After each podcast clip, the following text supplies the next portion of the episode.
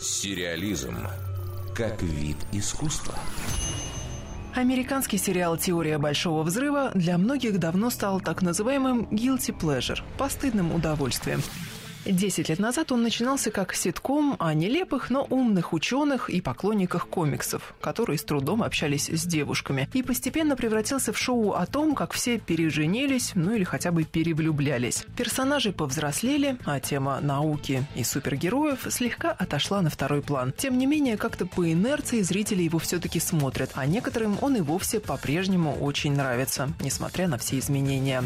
В конце сентября стартует новый, уже одиннадцатый по счету счету сезон, в котором аудиторию, кажется, ждет очередная свадьба. И одновременно с этим в эфир выйдет новое телешоу «Молодой Шелдон». Комедийный сериал расскажет о детстве Шелдона Купера, одного из главных героев теории Большого Взрыва. В юные годы он уже был очень умным и очень занудным, и уже тогда начал попадать в нелепые ситуации из-за своего неумения общаться с окружающими людьми. Главную роль сыграл Иэн Армитедж. Ранее мы видели его в образе малыша Зиги Чапмана в «Большой маленькой лжи». В режиссерском кресле Джон Фавро, постановщик «Железного человека» и прошлогодней «Книги джунглей». Создатель теории Большого взрыва Чак Лори и исполнитель роли взрослого Шелдона, актер Джим Парсонс, тоже в деле. Оба взяли на себя продюсерские обязанности. Дарья Никитина, Радио России, Культура.